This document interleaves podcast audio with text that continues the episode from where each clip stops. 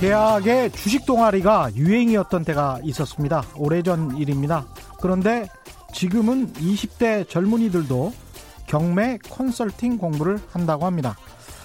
부동산 관련 업종들이 마지막 불꽃을 피우고 있는 것 같습니다. 한국의 1등 신문이라고 자처하는 조선일보가 부동산 포털 사이트를 따로 만들어서 거기서 뉴스와 각종 부동산 관련 장사를 함께 벌인 것도 2, 3년쯤 됐습니다.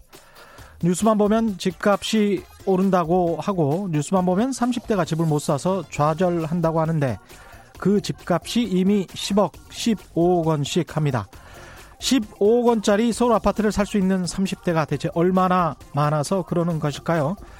바로 지금 당장 집을 사지 않으면 집값은 폭등해 버릴 것처럼 말하는 언론이 그 언론에 등장하는 이른바 부동산 투자 전문가들이 부동산 업황과 직접 이해관계가 있는 회사의 직원들입니다. 그러니까 우리는 지금 이해관계 당사자들이 부추기는 활활 불타오르는 욕망의 아궁이에서 그 장단에 따라 춤을 추고 있는지도 모르겠습니다.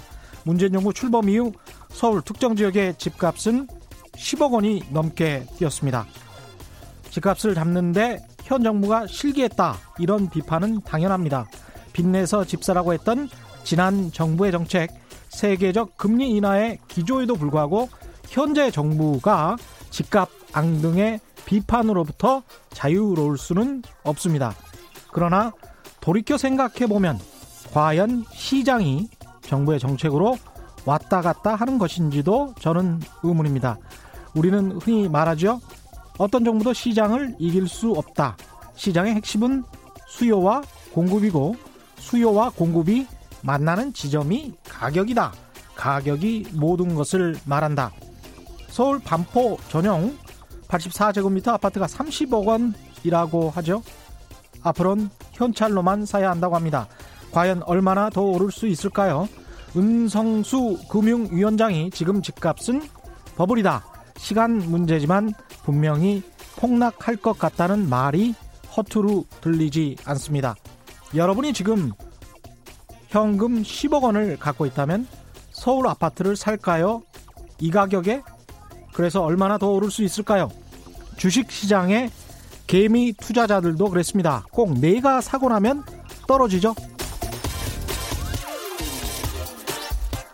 안녕하십니까. 세상에 이익이 되는 방송 최경령의 경제쇼 출발합니다. 저는 진실탐사 엔터테이너 최경령입니다. 최경령의 경제쇼는 매일 실시간 유튜브로 생중계하고 있죠. 지금 접속하십시오.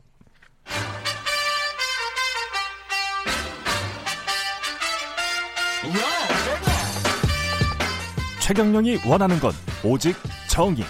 경제 정의를 향해 여러 걸음 깊이 들어갑니다. 최경령의 경제쇼. 네, 부동산 이슈를 팩트로 정확히 제대로 짚어보는 이광수의 부동산 이야기 시간. 오늘도 미래셋 대우 리서치센터 이광수 연구위원 나오셨습니다. 안녕하십니까? 예, 안녕하십니까? 예. 아무래도 이게 지금 부동사가 부동산이 굉장히 큰 이슈가 됐습니다. 12월 16일 부동산 대책 엊그제였죠. 후폭풍이 어느 정도 될지 이게 부동산 가격을 정말 안정화시킬 수 있을지 그렇다고 폭락을 해버려도 큰 문제입니다. 그렇습니다. 그렇죠. 예. 그리고 이제 뭐 벌써 풍선 효과다 뭐 이런 이야기도 나오고 있는데 또 다른 뭐 어떤 정책이 있으면 분명히 또 부작용이 있겠죠. 예. 그렇습니다. 예. 이런저런 네. 이야기를 다 해보시죠. 네. 일단 정부의 12월 16일 부동산 대책 핵심은 뭐라고 보십니까? 아까 최근에 말씀, 말씀하신 대로 시장에서 이제 수요와 공급이 만나서 움직일 네. 텐데 이번 정부의 대책은 수요와 공급을 다 정부가 한번 주도해 보겠다라는 음. 생각인 것 같고요. 그런 네. 정책들이 포함되어 있습니다. 그래서 일단 수요 측면에서는 시장을 움직이는 수요가 투자나 투기 수요이기 때문에 네. 대출을 역대 최고의 그런 강한 압박으로 어. 규제를 해서 투자나 투기 수요를 억제하겠다라는 네. 게 이제 첫 번째 정책이고요. 음. 공급 측면에서는 최근에 공급이 크게 감소했습니다. 예. 저희가 지속적으로 주장하지만 시장의 공급은 시장에 내놓는 매도 물량인데 예. 최근에 매도 물량이 급감한 상황에서 그렇죠. 정부가 매도 물량을 늘려보겠다. 음. 아, 그래서 종부세를 좀 더 강화했고요. 예. 그다음에 인센티브를 이번에 처음으로 어, 제공했습니다. 그래서 예. 6개월 내년 음. 6월 안에 집을 음. 팔면 다주택자가 다주택자가 그렇습니다. 다주택자라는 거는 2주택만 그렇습니다. 있어도 되는 거죠. 네, 예. 2주택 이상 예. 다주택자가 시장에서 물건을 내놓으면 음. 양도세 중과를 예. 완화해 주고 예. 그다음에 거주 그러니까 10년 이상 된 아파트만 음. 주택만 이제 포함되는데요. 음. 거기에서 인센티브를 주겠다는 거죠. 인센티브가 이게 이제 양도세 중과 주택에 해당이 안 되고 일반 부동산으로 해당을 해서 네. 예, 그래서 이제 과세를 하겠다는 거니까 그렇습니다. 그 기존에 중과했던 것에서 빼고 그 다음에 이제 일반 부동산으로 세제 혜택을 받는 거니까 그렇죠. 그분들 입장에서는 많이 플러스가 되겠습니다. 그렇습니다. 저희가 계산해 보니까 실제로 음. 내는 세금의 예. 한 2, 30%는 절세가 되는 효과가 나타나더라고요. 그럼 정부 입장에서는 그만큼 좀 가격을 내려서 시장에 매물을 내놓을 거 아니냐 뭐 이런 계산이겠죠. 그렇습니다. 그러니까 아. 사실 정책을 그동안 보면서 음. 이번에 18번째 문재인 정부의 부동산 정책인데요. 그동안의 정책들은 규제 일본도였고 음. 어, 굉장히 시장을 압박하거나 특히 다주택자나 투기 수용자들을 압박하는 정책이 대부분이었죠. 네. 그래서 제가 이제 비유를 하건데 바람과 햇님. 바람과 햇님. 네. 네. 그래서 나그네 옷을 벗기는데 네. 그동안 바람만 막 분 거예요. 그렇죠. 네, 그러다 보니까 예. 이 나그네 시장 참여자들이 예. 옷을 더 여미기만 했습니다. 그 대표적인 증거가 예. 매물이 계속 감소하는 거예요. 아니 그러니까 바람도 음. 그 종합부동산세건 보유세건 가령 그렇게 할 수가 없었겠지만 네. 뭐 갑자기 그냥 100% 200% 올려버렸으면 네, 네. 그러면 엄청난 바람이 되니까 그렇죠. 그러면 무서워서 그렇죠. 정말 부담이 돼서 집을 내놨을 수도 있는데 음.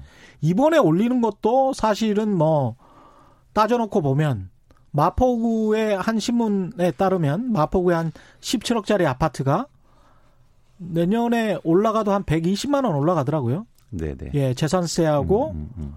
종합부동산세하고 합해서 네네. 그러면 이게 얼마나 부담이 될지 음. 1가구 1주택인 경우는 음. 그리고 1가구 다주택자들은 뭐 한 천만 원, 이천만 원씩 단계적으로 계속 올라가는 것 같은데 만약에 강남에 집을 두 채를 가지고 있다면 두 채 이상을 가지고 있다면 그게 시간이 꽤 걸릴 것 같은데 네. 정부는 이렇게 점진적으로 올릴 수밖에 없는 겁니까 세금을?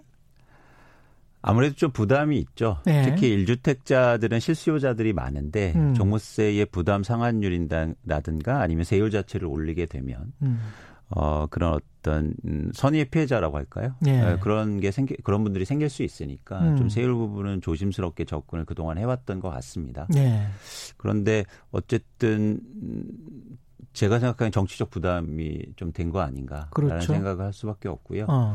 그래서 그 동안은 사실 세율만은 좀 안 건드리고 음. 이런 다른 정책이나 대출 규제 이걸 통해서 집값을 잡아보고 싶었는데 네. 그게 잘 안 됐던 겁니다. 네. 네. 근데 이제 무주택 서민들 입장에서는 지난 정부에서도 그랬었고 지난 정부에서 이제 임대주택 사업자들에게 각종 혜택을 엄청나게 줬지 않습니까? 네, 그런 상황에서 이제 임대주택 사업자들이 거의 사재기를 하다시피 하고 그게 또 각종 혜택 때문에 매물이 잘 안 나왔잖아요. 그렇습니다. 근데 이렇게 보유만 하고 있어도 음, 음. 심지어는 임대소득과 관련해서도 면세를 많이 해줬었고 네네. 그러다가 뭐 취득 단계, 보유 단계, 음. 양도 단계에서 팔 수 있을 때도 또 면세를 많이 해줬고요. 많이 세금을 깎아줬고. 근데 이번에 이제 10년 이상 보유한 주택에 대해서는 다주택자라도 또 세금을 좀 깎아주겠다. 그래서 네. 매물이 나와라. 네. 근데 무주택 서민 입장에서는 본인들은 별로 혜택을 못 받고 집 가격은 계속 네. 올라가는 것 같은데 네. 집을 이미 선점한 사람들만 네. 저 위에서 흔들면서 네.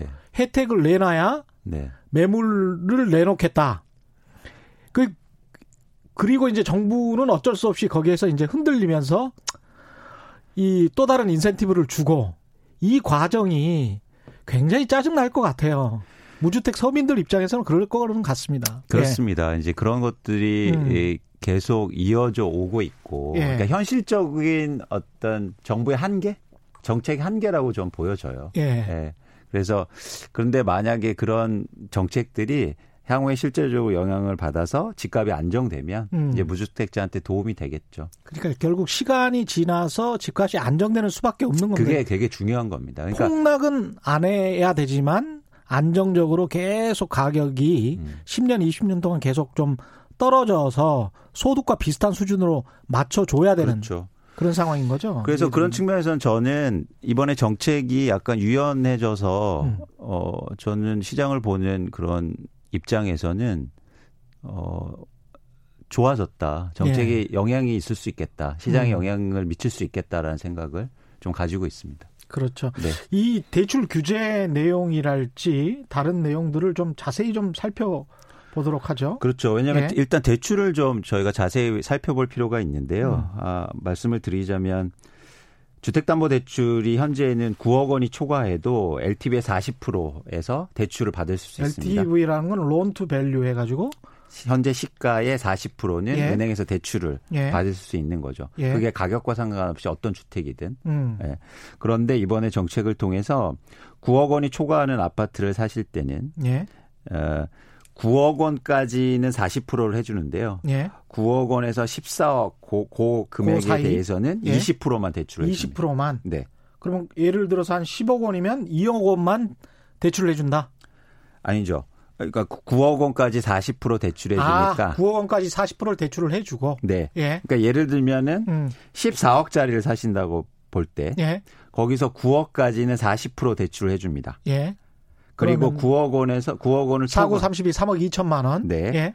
거기다 대고 그 다음에 9억부터 14억 그 구간은 5억 정도에 네, 대해서는 20% 대출을 그럼 해줍니다. 1억 원. 그러니까 총 음. 비용이 14억 원짜리면 5억 어, 6천이 4억 2천 아닙니까? 아닙니다. 4억 36? 9억, 5억 6천인 네. 5, 4억 36? 9억 곱하기 4. 그러네요. 네. 네. 네. 그다음에 네. 5억에 대해서는 20%니까요. 네, 그러네요. 네, 네.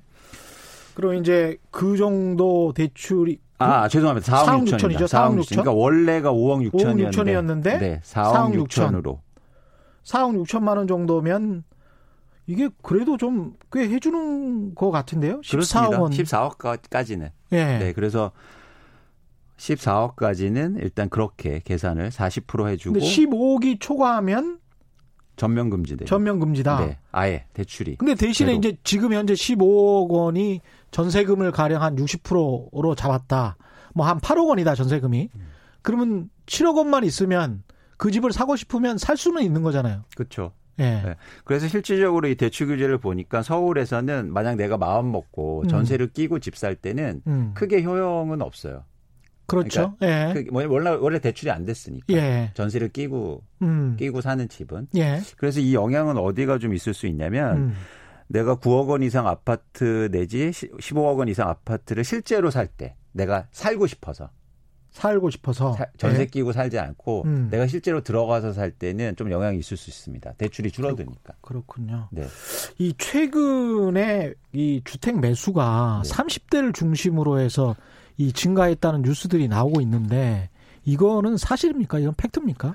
그렇습니다. 왜냐하면 기본적으로 과거 데이터를 보면 음. 주택 매수 연령을 분석해 보면 30, 예. 20, 20, 30대 비중이 뭐 15%에서 20% 정도 나오거든요. 음. 근데 최근에 갑자기 30% 이상으로 올라갑니다. 어. 그러니까 10% 포인트 이상 예. 20, 20, 30대가 많이 집을 사고 있는 거죠. 20%에서 30%면 음. 한 비율로 따지면 그 50% 정도 그렇습니다. 상승을 한 네, 거네요. 네. 그만큼 예. 집을 사실은 최근에 20, 30대가 집을 네. 꽤 많이 샀습니다. 어, 그렇군요. 네. 이게 그러니까 어떤 몰려서 이 사람들이 샀을 가능성도 있지 않나요?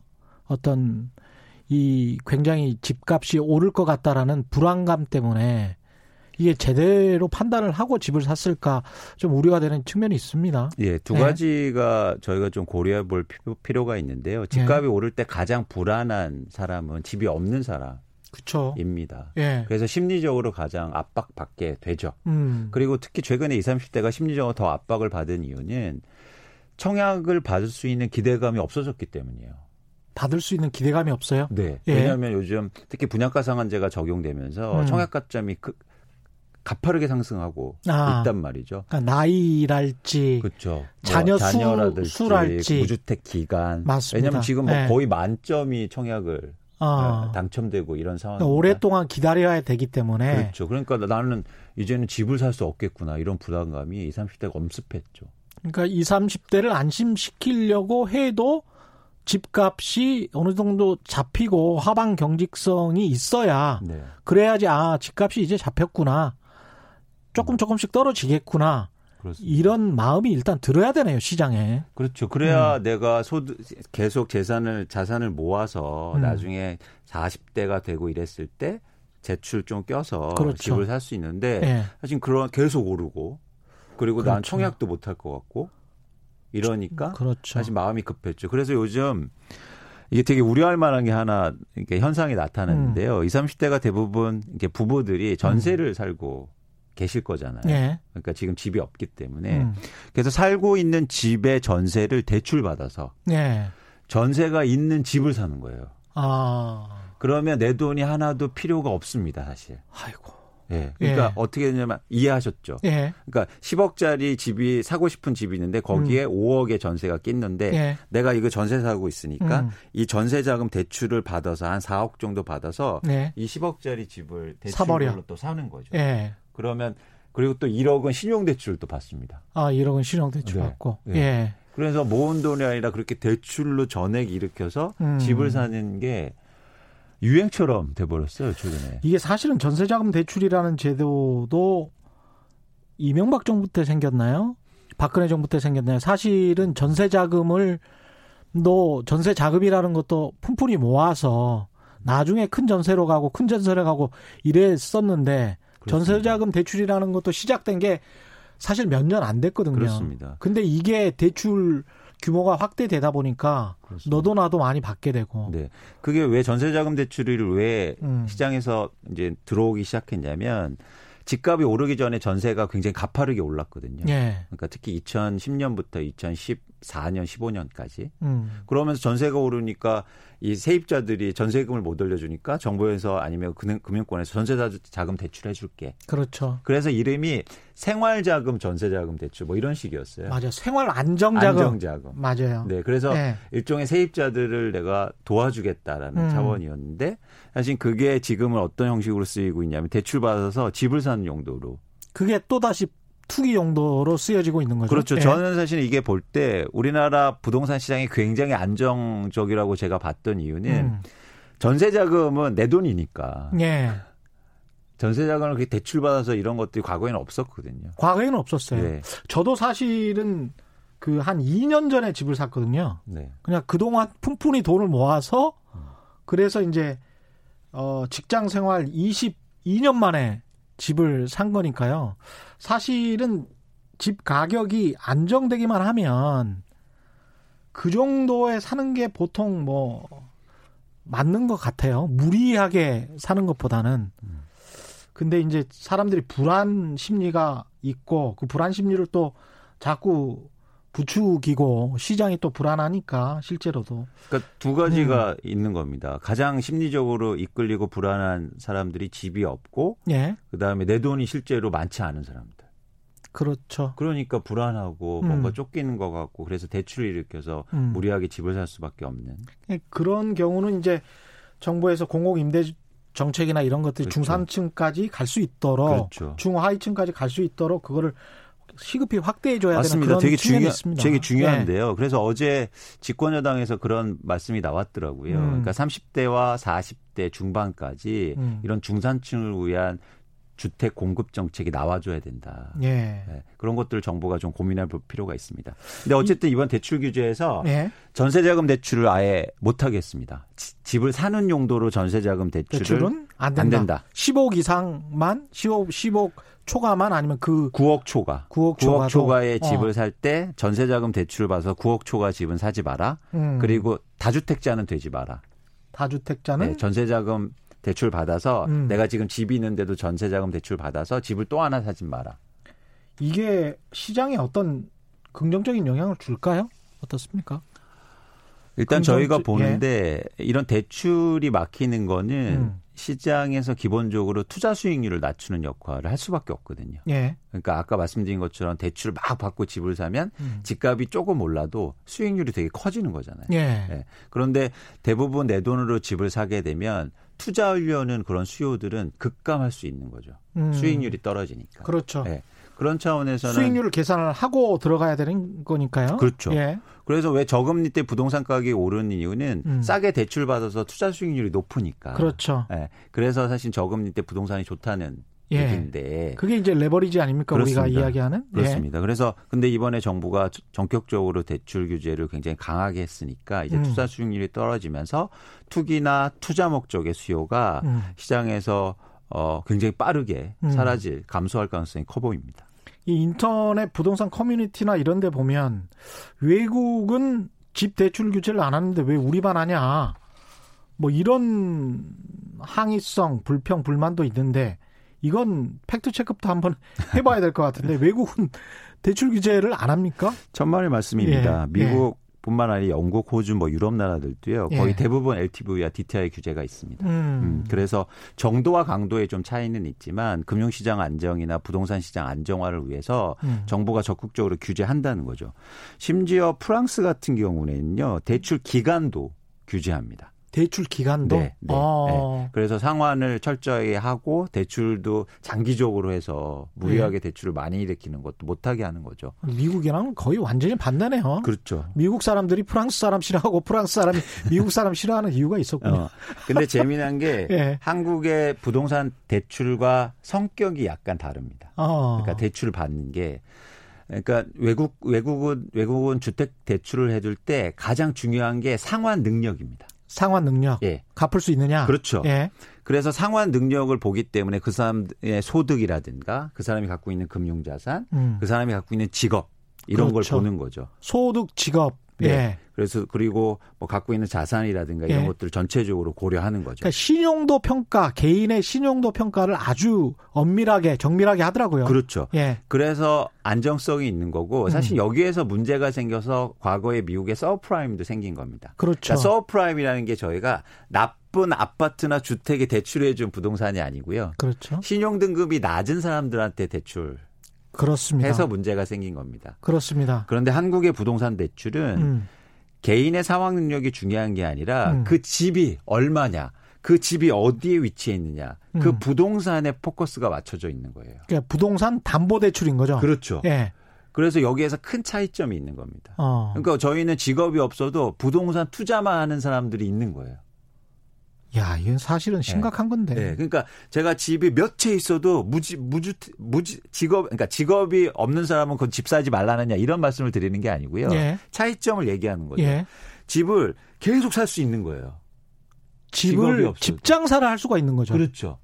그래서 이것만 투자만 하고 투기만 하는 사람들이 양산되는 거죠. 그래서 다주택자들이 나중에 이게 빚을 못 갚게 되면 거기에 있는 세입자들이 나중에 뭐 울고불고 난리가 나는 거 아닙니까? 그렇습니다. 이게. 근데 갑자기 예. 뭐 이게 갭 투자해서 음. 투자했다가 갑자기 도망가고 예. 어. 그 세입자들 다 전세금도 못 받고 그렇죠. 뭐 이런 그렇죠. 상황이 나올 수도 있는 거죠. 어. 그러니까 대출의 아주 방법이 음. 완전 성격이 다른 거예요. 그래서 그러네요. 여기에서 사실 음. 이 투기나 투자 목적의 사람들이나 이런 형태도 많아진 이유이기도 합니다. 그러니까 우리가 장기적으로 이것도 고쳐 나가야죠. 은행이 사실은 또 어떻게 보면 뭐라고 나태하다라고 생각할 수도 있습니다. 게으른 거죠. 왜냐하면 예. 나 개인들의 신용평가 잘 모르겠으니까. 잘 모르겠으니까. 실물을 기준으로 해서 대출해 줄게. 그리고 또 어. 하나 거기 아주 근저에 뭐가 있냐면 예. 집값은 안 빠진다고 하는. 그렇죠. 맹신이 강한, 있는 겁니다. 강한 믿음이 있죠. 네. 그래서 집으로 담보대출 해주면 음. 절대 안 빠지더라. 부, 부도 안 나더라. 이게 또 아파트라는 게 뭐 몇 동몇호 잃어버리면 네. 규격화된 상품처럼 돼가지고 외국이면 거의 다 단독주택이니까 가서 집을 담보로 대출을 받는다고 하더라도 최소한 은행원이 들어와 가지고 뭘 집을 좀 봐야 되는 거죠. 근데 우리나라 같은 경우는 아, 그 아파트 몇 동 몇 호면 그냥 감정평가의 시세 같은 게 정해져 있잖아요. 그렇습니다. 예, 그러니까 뭐 어. 어떤 위치랄지 그 집의 상태랄지 이런 거를 볼 필요가 없는 네. 상황이잖아요. 그리고 그래서 재미난 게 뭐냐면 음. 시세가 올라가면 올라갈수록 대출이 늘어나는 거예요. 그렇죠. 네, 그러면서 내 돈이 한 프로 안 들어가게 음. 전부 다 대출로 가능한 구조로 가버리는 겁니다. 아주 쉽게 장사를 하고 만약에 가격이 떨어지면 네. 그 투자했던 투자자들 손해도 손해지만 네. 은행들도 그렇죠. 같이 그렇죠. 신용도 평가를 제대로 개인 신용도 평가를 제대로 안 해서 음. 그냥 은행도 같이 묶이게 되고 맞습니다. 은행도 묶이게 되면 이게 또 금융위기 될 것 같으면 또 공적 자금 투입하게 되고 우리가 이런 거를 많이 당했으니까 그렇죠. 그런 측면에서는 은행이 이건 좀 문제가 있는 것 같습니다. 그렇습니다. 예. 그래서 이제는 그동안은 이제 약간 이유가 됐던 게 신용도 음. 평가도 못 했었고 데이터도 없고 그랬는데 이제 어느 정도 저희가 그런 어떤 대출 역사도 있고 예. 그리고 부동산의 변곡점도 있었던 경우가 있었기 때문에 음. 그런 부분에 노력이 필요한 거죠. 음. 근데 안타깝게도 이거는 단순하게 개인뿐만 아니라 가게뿐만 아니라 기업도 마찬가지거든요. 예. 네, 기업도 부동산을 담보 대출해 주면 그냥 해 주는 거죠. 음. 기업의 어떤 상환 능력이나 이런 능력을 보지 않고. 저희도 지금 준비한 질문들이 많은데 네. 문자도 굉장히 많이 들어와서요. 문자를 좀 소개해 드리면 최종욱 님은 어, 원금을 이자와 함께 상환하는 대출 제도가 돼야 하는데 이자만 물고 연장이 가능하니까 그러니까 원리금 중에서 원금은 갚지 않고 이자만 계속 갚아 나가니까 겁 없이 투기를 하는 것이다 이렇게 말씀하셨는데 이게 지금 거의 대부분 이렇게 하고 있는 거죠. 이자만 상환하고 있는 거죠. 그렇습니다. 그래서 뭐 자율 규제하고 음. 그런 부분에 대해서 은행들한테 일종의 페널티도 주고 이러는데요. 예. 그러니까 이게 엄격한 관리가 사실 안 되고 있는 거죠. 음. 어, 그렇다 보니까 레버리지가 더욱 더 확대되는 겁니다. 그렇군요. 원금 안 내고 이자만 내는 거니까. 2709님 부모 재산 물려받지 않고 30년간 매월 250만 원씩 저축을 해야 9억짜리 아파트를 구입할 수 있다니 이게 말이 됩니까? 저도 말이 안 된다라고 생각하고 있습니다. 예, 이게 빨리 안정화가 좀 돼야 될 것 같아요. 2709님, 아, 많은 청취자들, 예. 지금 말 나오는 전세자금 대출 문제도 심각합니다. 그래서 이게 지금 좀 규제가 들어갔는데, 네. 이게 그렇게 해서 먹힐 수 있는 상황이다. 어떻게 보세요? 어, 말씀드린 것처럼 이 전세 대출, 전세 제, 제출을 받아서 집을 사시는 거는 음. 굉장히 리스크한 거죠. 왜냐하면 여러, 예. 여러 가지 지금 빚이 예, 대출이 엮여져 있는 거잖아요. 예. 그런 차원에서 이런 규제는 좀 필요했다고 생각하고요. 예. 특히 20, 30대에 아직 소득이 조금 낮고 그리고 더 저축을 많이 하는 세대들이 더 이런 전세 대출을 많이 받았기 때문에 이런 규제는 좀 필요했다. 또 하나는 최근에 시장 상황을 보면은 갑자기 수요가 그러니까 매수세가 확대되면서 어, 가격이 오른 측면이 좀 있었거든요. 네. 이런 대출 때문에. 음. 그래서 좀 시장을 안정화시키는 데는 분명히 도움이 될 것으로 생각하고 있습니다. 정의평화님, 그렇게 전세 신용대출로 갭 투자한 사람들 쫄딱 망하지도 않습니다. 자기 집은 있거든요. 그리고 주식 투자하다가 손해본 사람들 걱정해주지 않잖아요. 그런데 왜 집 투기한 사람들 망할까봐 걱정해 주나요? 집 투기한 사람들 망할까봐 걱정하는 게 아니고요. 이게 그게 문제가 돼서 금융권으로 위기가 번질까봐 그래서 결국 우리 세금 들어갈까봐 그리고 세입자들이 피해볼까봐 그래서 이제 굉장히 걱정을 하는 것이고. 그래서 이런 규제가 필요한 거죠. 그렇죠. 정부의 역할이 필요한 거고 아까 음. 말씀하신 것처럼 시장에 맡겨라. 예.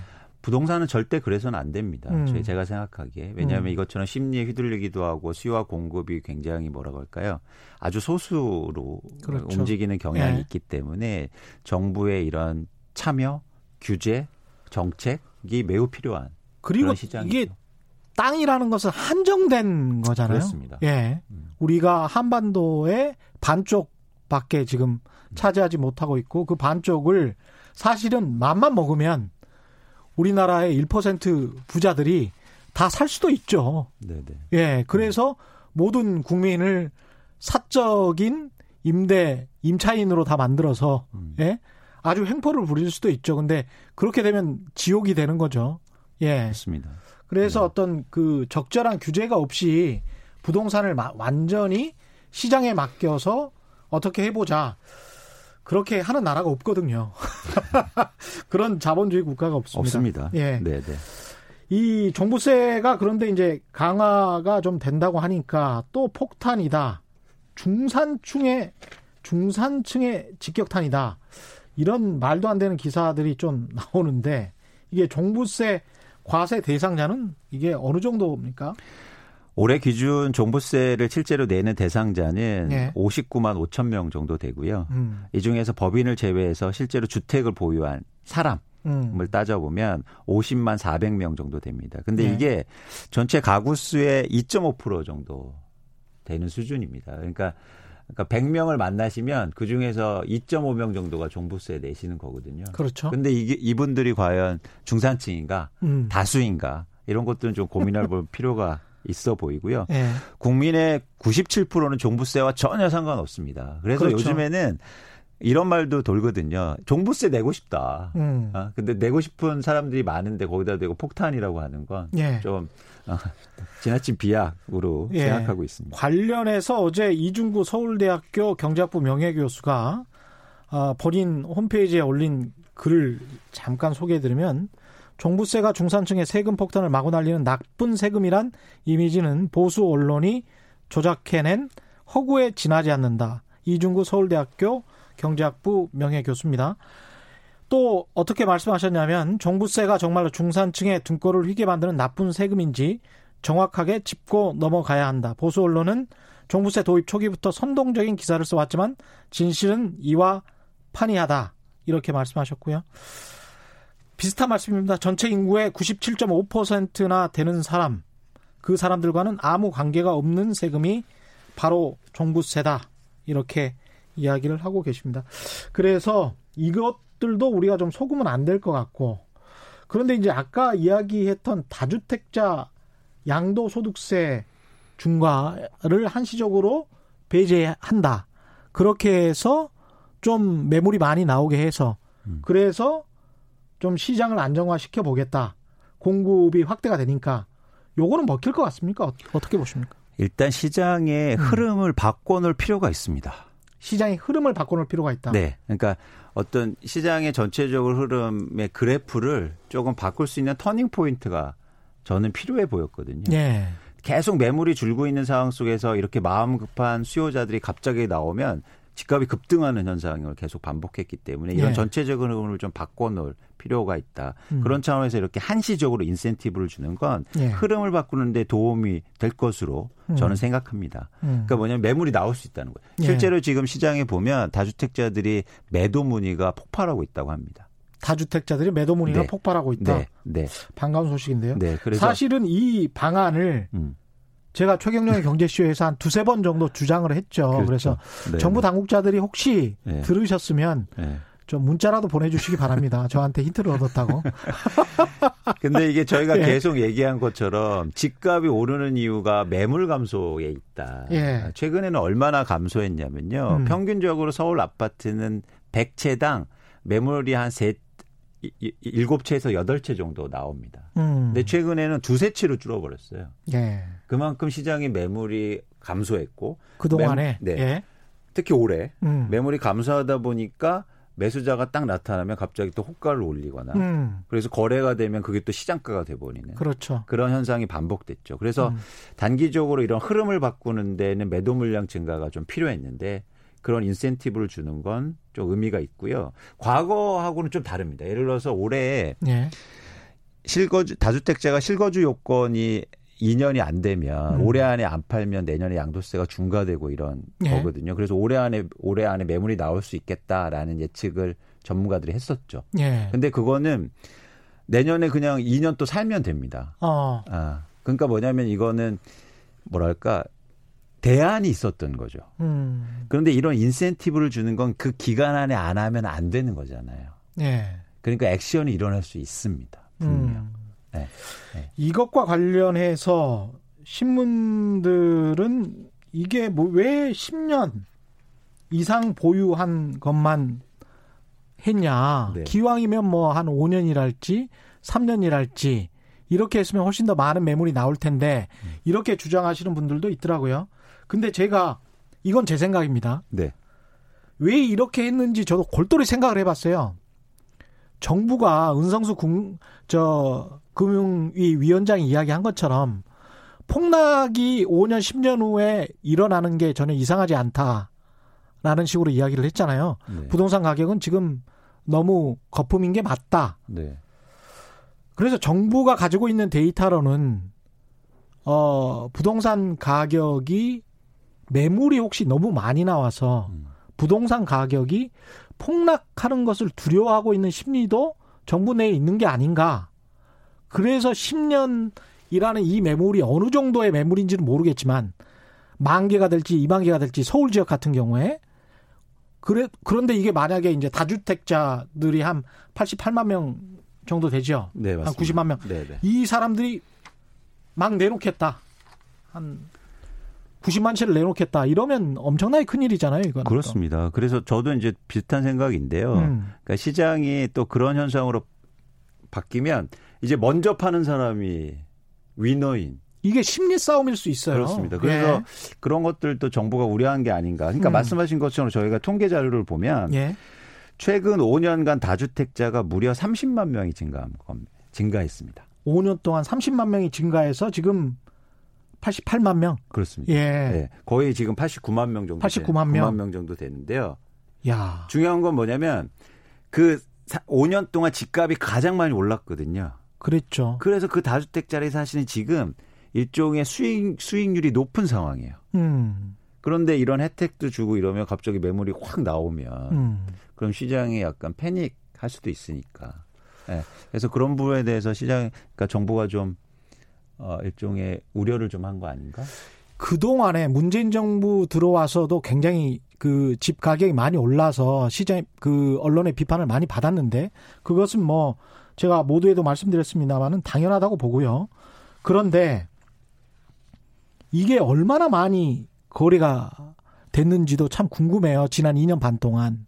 그래서 이게 가령 이제 서울 서초구 반포동 같은 경우는 한 10억 오른 집들도 많단 말이죠. 그렇습니다. 그러면 2년 반 전에 시세 10억이 떨어졌다.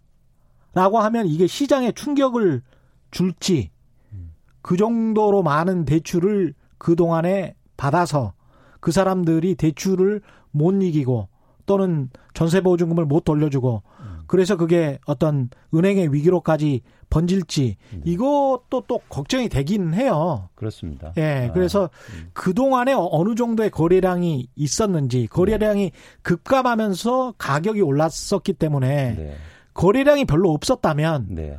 그 사람들 그 나중에 뭐 비싸게 산 사람들 손해 보는 거는 우리가 뭐 걱정할 일은 아니잖아요. 그게 전체적으로 네. 어떤 시장에 악영향을 미치지만 않는다면 어떻게 보세요? 뭐 좀 복잡한 문제긴 한데요. 네. 저희가 이게 거래량이 줄면서 가격이 오르는 건 전형적으로 폰지 상황입니다. 음. 그러니까 집을 서로 올리고 있는 과정. 예. 이죠. 예. 근데 여기서 막 선의의 피해자는 누구냐면 그 시장에 늦게 뛰어들거나. 그렇죠. 예. 이런 이런 분들이 최대 피해자거든요. 왜 피라미드 구조상에서는 나중에 들어오는 그럼요. 사람들이 예. 가장 피해자죠. 음. 그래서 잘 보시면 올해 그런 현상이 나타난 거예요. 어. 아까 말씀드린 것은 20, 30대가 들어오고 예. 갑자기 수요가 증가한 겁니다. 예. 그래서 계속 사실은 거래량이 감소하다가 음. 5월부터요. 예. 5, 6, 7 특히 10월, 11월에 거래량이 갑자기 폭증합니다. 근데 그랬을 때 20, 30대가 들어갔다는 게 저는 우리가 주식 시장에서도 이른바 이제 꾼들이 예. 털고 나오잖아요. 네. 이게 털고 나올 때 이 사람들은 뭐 일가구 2주택자들이 아닐 거란 말이에요. 이, 이, 20, 30대는. 그러면 처음 들어가는 사람들일 텐데. 네. 일종의 이제 주식 초보들이 들어갔을 때. 네. 근데 가격은 굉장히 고점에서 형성이 돼 있고. 네. 상당히 불길한 예감이 든다는 거죠. 이게. 그렇죠. 그리고 예. 또 하나 재밌는 게 요즘 재밌는 데이터가 있는데요. 음. 물론 혜택이 줄어서긴 하지만 혜택이 준 이유도 있겠지만 예. 주 임대 사업자, 주택 임대 사업자들이 줄고 있습니다. 음. 그러니까 뭔가 변화가 좀 일어나고 있어요. 예. 그러니까 대표적으로 다주택자나 투기나 투자 수요자들인 그들이 예. 줄고 있다는 거예요. 어. 엑시스를 하고 있는 거죠. 그렇습니다. 이게 그, 네. 잘 봐야 됩니다. 부자들 관점에서 그리고 다주택자들 관점에서 봐야 됩니다. 그 사람들은 빠지고 있는데 그렇죠. 그 사람들 잘 나가고 생각, 있는데 잘 생각해 보세요. 그 예. 그 사람들은 뭐 비난하거나 이런 게 아니고 예. 그동안 10억이 올랐습니다. 예. 근데 앞으로 규제도 많고 세금도 내야 되고 이제는 1, 2억밖에 안 오를 것 같아요. 별로 먹을 게 없어. 그렇죠. 수익률이 예. 떨어지는 거. 제가 예. 말씀드렸듯이. 그러면 이제 아 그래. 그럼 이 정도면 됐어. 음. 그러면 최근에 또 매물이 줄, 줄었던 거 이런 소문들 그렇죠. 양도세 감면해 준대. 어. 그럼 좀 기다려 보지. 그렇죠. 어. 어. 그래서 기다린 거죠. 음. 그러다 보니까 어, 그 사람들이 조금씩 이제 엑짓하면서 그런 것들을 무리하게 이런 실수요자들이 받으면 문제가 음. 커질 수 있다는 겁니다. JS 김님, 아따 호구 왔는가? 이런 문자를 보내주셨는데 호구가 될 수도 있습니다, 정말. 예, 지금 상황을 면밀히 보셔야 되고요. 김영래님, 투기 세력들은 벌써 시세 차익 챙기고 떠났어요. 공포 마케팅으로 막자 태워서 시집 보냈어요. 뭐 이런 말씀인데요. 가격이 이게 비정상적으로 너무 많이 오른 거는 사실입니다. 그렇습니다. 예. 그래서 두 가지가 우리가 현상적으로 파악할 수 있는데 예. 집값이 계속 오르고 뭐 정고점을 돌파했다 몇 억이 올랐다라고 하는데 저희가 투자 수익률 관점에서 보면 지난해 서울 아파트가 한 17.5% 정도 올랐는데요. 아, 많이 올랐네요. 그렇죠. 진짜. 근데 올해 수익률이 6%대로 떨어졌어요. 아. 그건 뭐냐면 이미 음. 변곡점을 좀 지나고 수익률이 하락하고 있다는 거죠. 음, 오를 만큼 올랐다. 이런 상황에서 빠질 어떤 구멍을 만들어줬다. 그러면서 매물을 유도하고 있다. 정부가. 네. 그나마 조금 이번에는 현명하게 대체 대처하고 있는 것 같은데 이번 대책을 굉장히 강력한 대책이라고 보십니까? 그렇습니다. 또 네. 이제 덧붙여서 강력한 이유는 음. 과거에 없던 정책들이 들어왔어요. 음. 그동안의 정책은 시장에서 좀 비난받고 전문, 전문가들이 좀 힐난한 이유가 과거의 정책을 컨트롤 C하고 V했다. 예. 그러니까 복사해서 그냥 붙였다라는 그렇죠. 게 컸거든요. 예. 사, 실 보면 딱 유사한 것들이 많았습니다. 예. 근데 이번에는 어 문재인 정부만이 갖고 있는 색깔 음. 그리고 방향성을 좀 확실히 보여준 예. 것 같고요. 예. 그런 것들을 시장에서 확실히 시그널로 신호로 받아들일 수 있, 있을 거. 라는 생각을 하고 있습니다. 청와대 비서관들뿐만이 아니고요. 제가 오늘 어디에서 문자를 받았는데 1급 공무원인데요. 그 집을 세 채를 가지고 있는데 빨리 다주택자들은 집을 팔아라. 공무원들에게도 직접적으로 압박을 놓고 있는 것 같습니다. 상황 자체가. 많은 청취자분들이 이런 이야기 하시네요. 왜 지방 이야기는 안 하나요? 아, 산 시점보다 아, 20% 떨어진 곳이 대부분입니다. 그런가 하면 서울에서 지방으로 투기하러 어, 내려오기도 합니다. 지방 부동산 시장 이거 다음 시간에 네, 좋습니다. 예, 이광수 의원님 네, 제가 좀, 좀, 면밀하게 분석한 자료들 보여드려 예. 드리고 예. 지역별로 좀 상세하게 말씀드리도록 대전하고 세종으로 뭐 넘어가서 음. 그랬죠? 광주, 네. 부산 찍고 음. 대전, 대전, 세종 뭐 이렇게 하고 있다는데 이것도 네. 큰 문제입니다. 이 향후 전망 내 집 마련 을 생각하고 있는 무주택 서민들을 위해서 음. 예 지금 어떻게 해야 되는지 일단 저희가 이번 정책으로 전망을 좀 해보면요. 네. 대출이 안 되니까 투자나 투기 수요가 감소할 겁니다. 음. 그런데 중요한 건 수요가 감소한다고 해서 시장 가격이 바로 떨어지진 않아요. 네. 중요한 건 아까 말씀드린 것처럼 시장에 매물을 내놓느냐, 음. 공급이 증가하느냐 관점에서 내년 6월까지는 굉장히 변동성이 커질 수 있다. 네. 그래서 어 6월까지 좀 시장의 변화를 좀 지켜보실 필요가 좀 있어 보이고요. 네. 제가 계속 강조하는 건데 물론 중요합니다. 집값이 오를 거냐 말 거냐 상승할 거냐 몇 프로 떨어질 거냐 이런 것도 중요하지만 사실은 제가 미래를 예측하기에는 굉장히 힘듭니다. 그렇죠. 네, 그렇기 네. 때문에 제가 말씀드리고 싶은 거는 미래는 음. 예측하는 게 아니고 대응하는 영역이거든요. 네. 그, 그런 관점에서 보면 최근에 한국의 부동산 시장, 특히 서울을 중심으로 하는 아파트 시장은 불확실성이 굉장히 커요. 음. 보세요. 정부 규제가 나오면 시장이 또 쭉 올라갈 거면 더 센 규제가 나오잖아요. 네. 그럼 방향성은 여러분 읽으실 수 있잖아요. 정부 정책의 방향성. 정부 네. 정책이 뭐가 나올지는 예측하지 못하지만 음. 계속 규제는 강화될 거다. 네. 불확실성이 커지는 거죠. 네. 또 하나 가격이 올랐다는 건 그만큼 우리가 이거를 투자로 보든 실수로 보든 불안 불 그러니까 불확실성이 훨씬 더 커졌다는 겁니다. 그렇죠. 그러니까 예를 들어서 5억짜리 아파트가 5% 떨어지면 2,500만 원이지만 음. 10억짜리 아파트가 5% 빠지면 훨씬 더 큰 거잖아요. 예. 예. 그래서 그런 관점에서는 지금 시장의 불확실성이 커졌다. 그래서 예. 좀 기다리고 심리에 너무 휘둘릴 필요는 없지 않느냐 생각을 가지고 있습니다. 오늘 여기까지 해야 되겠습니다. 지금까지 미래에셋 대우의 이광수 연구원과 함께했습니다. 지금까지 세상에 이익이 되는 방송 최경령의 경제쇼였습니다.